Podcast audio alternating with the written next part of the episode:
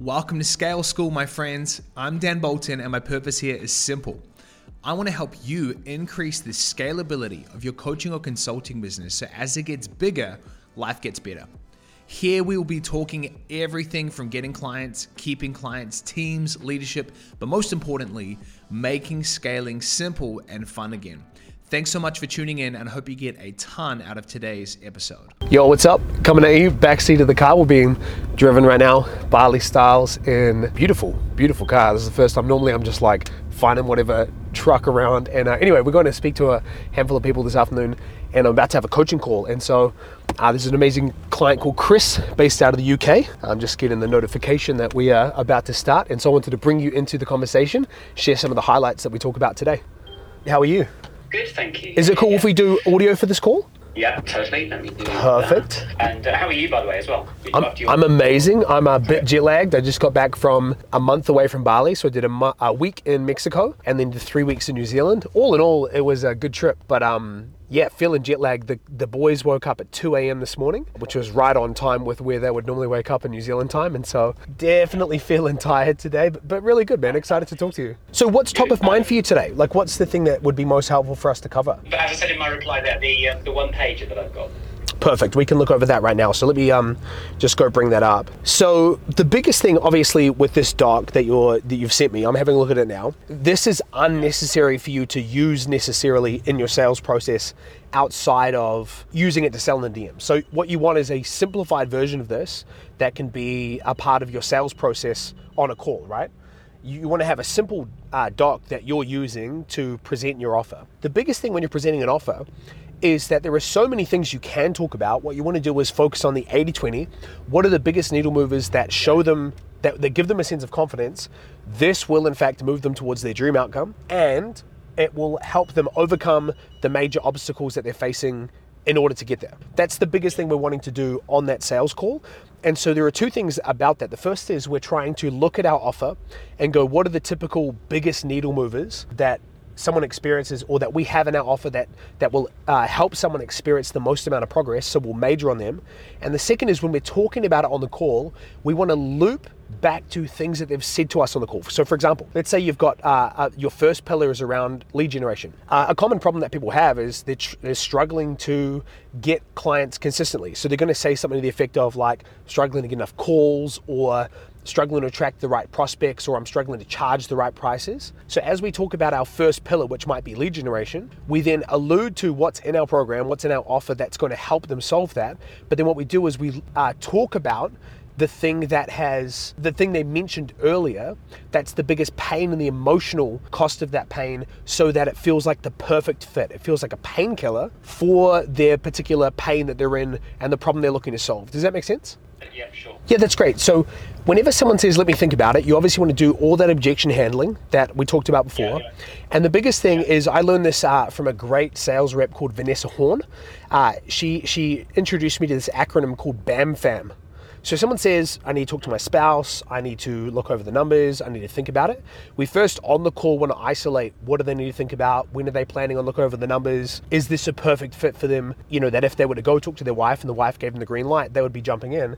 And then we want to BAM fam, which is book a meeting from a meeting, right? So we want to make sure that we lock that follow up call in as soon as possible. What we don't want to have happen is we jump on a we jump on a call. Someone says this looks great. Let me think about it. We send them a document, Yeah, yeah. and now we're in no man's land, right? Where it's like they might loop back to us in a day, a week, a month. We want to have a, a closed like a book end to that process so that it's like 48 hours, it's 72 hours, where they can look over the doc, they can do whatever they need to do. But also, what I found is that it's um, as I put in the next line there. They don't come all at once, but they do come in this order. Mm-hmm. So it's it's almost like you know, reach for the sun, and the moon will be a a, a good step, stepping point. I get it. Yeah, yeah. So rather than the money being everything, it's really leading to that bigger picture of the, the you know the lifestyle. But we start with the money. Let, let's come back and get the money sorted first, so that. So it's more of sort of positioning than, than, a, than a, a goal in itself. Totally makes sense. So, a quick framework I want to introduce to you around offers and how to position it when it comes to outcomes is if you think about a triangle with three layers, Yeah. on the first Yeah. bottom layer, and obviously you're familiar with Maslow's hierarchy of needs, right? We need to Yeah. have all the physical needs taken care of before we start thinking about how to fulfill our potential in life and all of that.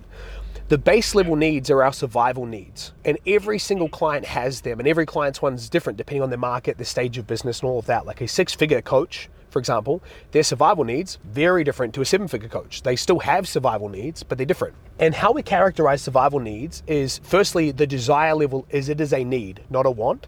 And the second thing is that the timing is now. And the metaphor for this level is like a painkiller. As we go up the triangle, three different layers, the second layer is thriving right? The desire level is it's a want, and the timing is typically later, right? If you think about uh, the metaphor of a vitamin, most of us have a lot of them, and most of us forget to take them or we take them, but we don't expect immediate results. And so we want to have a number of those kind of vitamin level things in our offer so that people know where they're moving towards, but the majority of it is, is survival need. They go, This is absolutely what I need right now. And the third layer, and I'll briefly talk about, is what I call kind of the dream layer. And this is like the metaphor is like a bucket list, right? It's like an, it's a super nice to have, it's a dream, and the timing is one day, someday. So when I look at these things, I, th- I love the idea of the 15K take home profit per month. I would say for many people, this would be survival, meaning like it's a priority. They want it now. They want to figure out how to get it soon. When it comes to time in the business and things like that, for me, with the people I work with, is they are typically maxed out. They're ready to not necessarily throw in the towel, but they've certainly considered it. And um, and so time, reducing time in the business is a big need. So what you want to make sure is that the people that you're speaking to, it doesn't sound like just a lovely thing that like that sounds cool. The core part of the needs, or sorry, the core part of the offer must speak to the survival level of your ideal clients. Okay. Okay, so I would say three day weekends, I would hold that really loosely, meaning like I'm not sure I would make that a cornerstone of your offer if it's not something that your prospects would unprompted bring up to you on a sales call. It does feel vague, but the, the biggest thing is, is that from a marketing perspective, it all sounds good, right? None of them, these are not between good and bad things. These are about essential yeah. things and non essential things. And so we yeah, want to yeah. pack the core part of what our offer does to match the essential needs that people have. And so, you know, Dan Kennedy has a great quote where he says, We want to enter into the conversation already happening in a prospect's mind. And so when someone's on a sales call, again, we imagine we've unprompted none of this. Like we haven't prompted any of it. We're asking their pains, their problems, their challenges, and they share all those key things. As we're pro- as we're talking about our offer, that should be a perfect match to the things that they said, not us filling their brain with new ideas of like, oh, that would be amazing. So, for example, if you said like pillar number three is, uh, I'm going to help you create an investment portfolio. Well, for some people, that's a need. Yeah. They have excess cash, they don't know what to do with it. For many people, that's like a, oh, that sounds lovely but it's not a need. And so at the end of the call, they're going to say, you know, let me think about it. Well, this sounds great, but I'm not sure it's right for me. So I would really listen back to these sales calls you're having and going, you know, what are these key themes that are coming up again and again as being big needs, big problems that they want to solve, and then make the core part of the value proposition of the offer be a perfect match to those things. Same with goal number three three holidays per year right? It might be the same deal. Like goal number two might be around client acquisition, for example. Maybe they're looking for like 15K profit a month, but do they want to do it without having to do all these different like things? Like Hormozi in $100 million offers talks about decreasing effort and sacrifice. So there are so many ways they can make good money, but very few of them are going to have them feeling better than worse, right? Because most people's businesses, as they get bigger, life gets worse and not better. And so, what I want to have happen is that they see the dreamland, they see the promised land, and instead of going, hey, we're going to get you to Barbados and it's going to be an amazing vacation, and guess what? You have to swim there, we want to position it like we've given you a first class ticket. Everything is going to be as smooth and as simple as it possibly can be. Obviously, it's got to reflect reality. We don't lie to people, we don't uh, manipulate the truth, but we do position it in such a way that we major on the things that is going to make it easier and simpler for them to get the result. Yeah. One of the things that you'll see when we go through replay today is whenever we're talking about our offers, we want to think about how we present it on three levels. I got this from a marketer called Todd Brown. Whenever we talk through our offers, we want to think yeah. through functional, experiential, emotional. So functional is this is what it is, right? So for example, uh, if we think about hiring an appointment setter, functional is we will help you get an appointment setter. Very simple, uh, very tangible, easy to understand.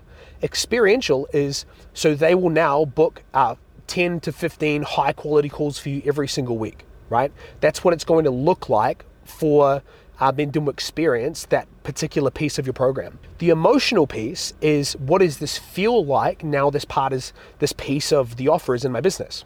So again, functional, hire an appointment setter, experiential. This appointment setter is going to book you 10 to 15 high quality calls every single week. Emotional, so you never have to worry about where your next client is coming from and you always have a calendar packed with high quality prospects. Right? We want people to picture what success looks and feels like for them inside your offer.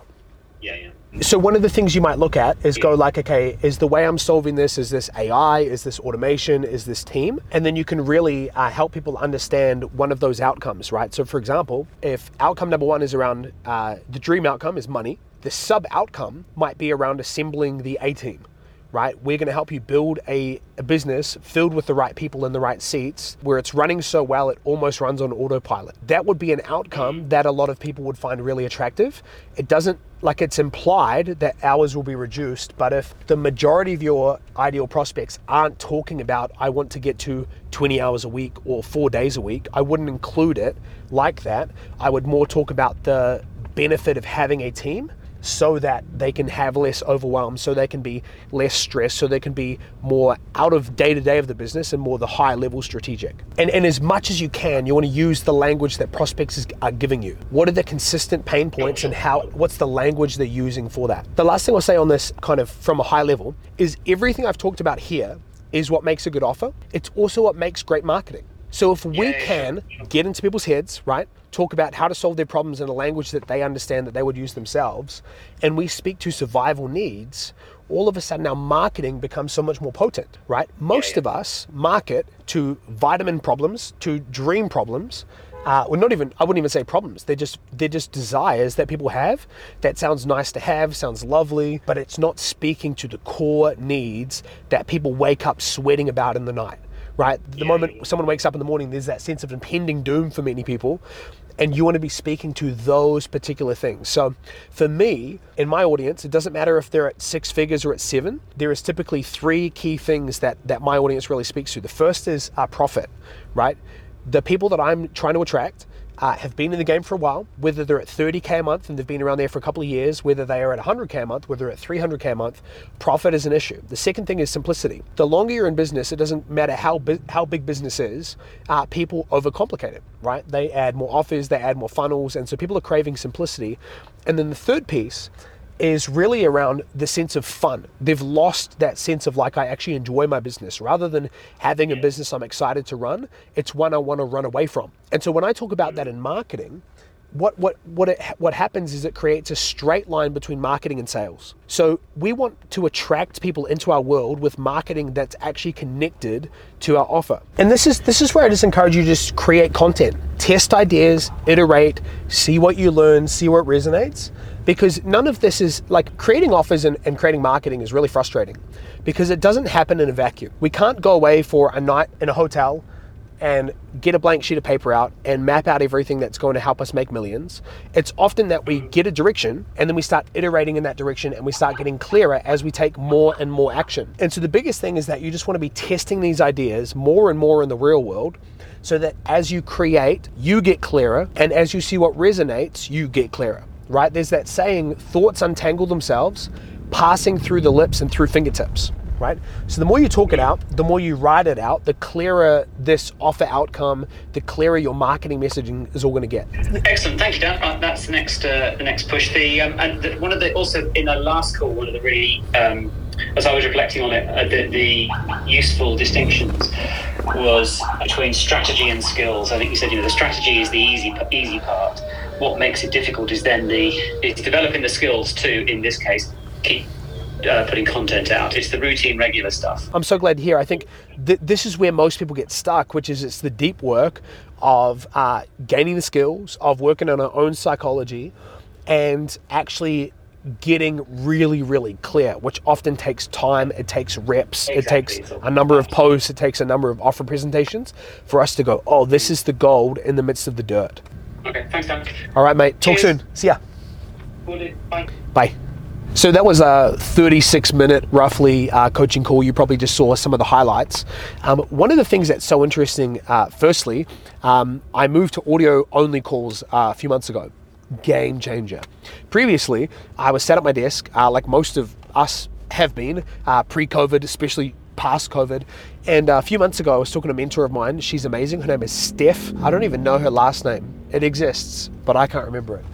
And um, she was telling me that she hadn't done a one to one video call since 2019. And it blew my mind. It was like one of those belief shifting moments that I was like, are you even allowed to do that in coaching, right? And so I'm in a car, I'm on the way to an appointment. So I love the flexibility with kind of the new era model uh, we talk about and being able to take it in the car here. Um, but one of the things that's really interesting about coaching, having worked with hundreds of people at this point, is uh, I'll never lose my fascination with the power of coaching right? Because we often think about coaching as it's just the communication of information. And that's what low level coaching is, right? Someone comes with a problem, we tell them a whole bunch of things, and uh, some, some calls are tactical. Like this one was more tactical in nature. But powerful coaching is about shifting beliefs and uh, really influencing people, really not just teaching people how to think and assigning a to do list, but shifting how someone thinks, right? Or not just what to think, sorry, but shifting them into terms of teaching them how to think. And uh, one of the things that's interesting for me with coaching is the amount of coaching that is really about someone second guessing themselves. They're like, here's what I have, here's what I'm doing, what do you think? And uh, not so much this call, but but oftentimes the number one thing I'm trying to solve with someone is that they're just stuck in their head. They're overthinking, like they know the right thing to do, they they feel like it's the the right next move, it's aligned, they're excited about it, whatever, but they're stuck in overthinking. And so that's the power of coaching is that oftentimes we can bring new ideas, we can shift beliefs, but sometimes we just reflect back to them that in fact they're not insane, right? and that this thing that they want to do is actually a good idea. And ov- obviously, you need to have had experience in it. That's why uh, before you can become a great coach, oftentimes you have to have done the thing or just done lots of coaching to kind of see the patterns. But uh, I, I love calls like that. I don't take uh, dozens of calls a week by any means, but I have a couple of high level clients uh, that I work with one to one, and uh, oftentimes it's it's either you know me just being a sounding board to them. Sometimes it's like high level mentorship conversations, but uh, yeah, really really enjoy it. So love that we are in a car at the moment right now, and I was just able to pull this off and then create a piece of content out of it. So hopefully this video was helpful. You pulled a gem or two, and I'll catch you in another video. Thanks for listening to another episode of Scale School. I hope you found something valuable in today's episode. If you haven't already subscribed, go ahead and do that so you can be notified every time we drop future episodes. And if you and I have not already connected, feel free to track me down on any one of the social media platforms. My big head and smiling face are no doubt going to be there. And you can just search my name, Dan Bolton, and we can connect there. But thank you again for tuning in, and I'll see you in a future episode.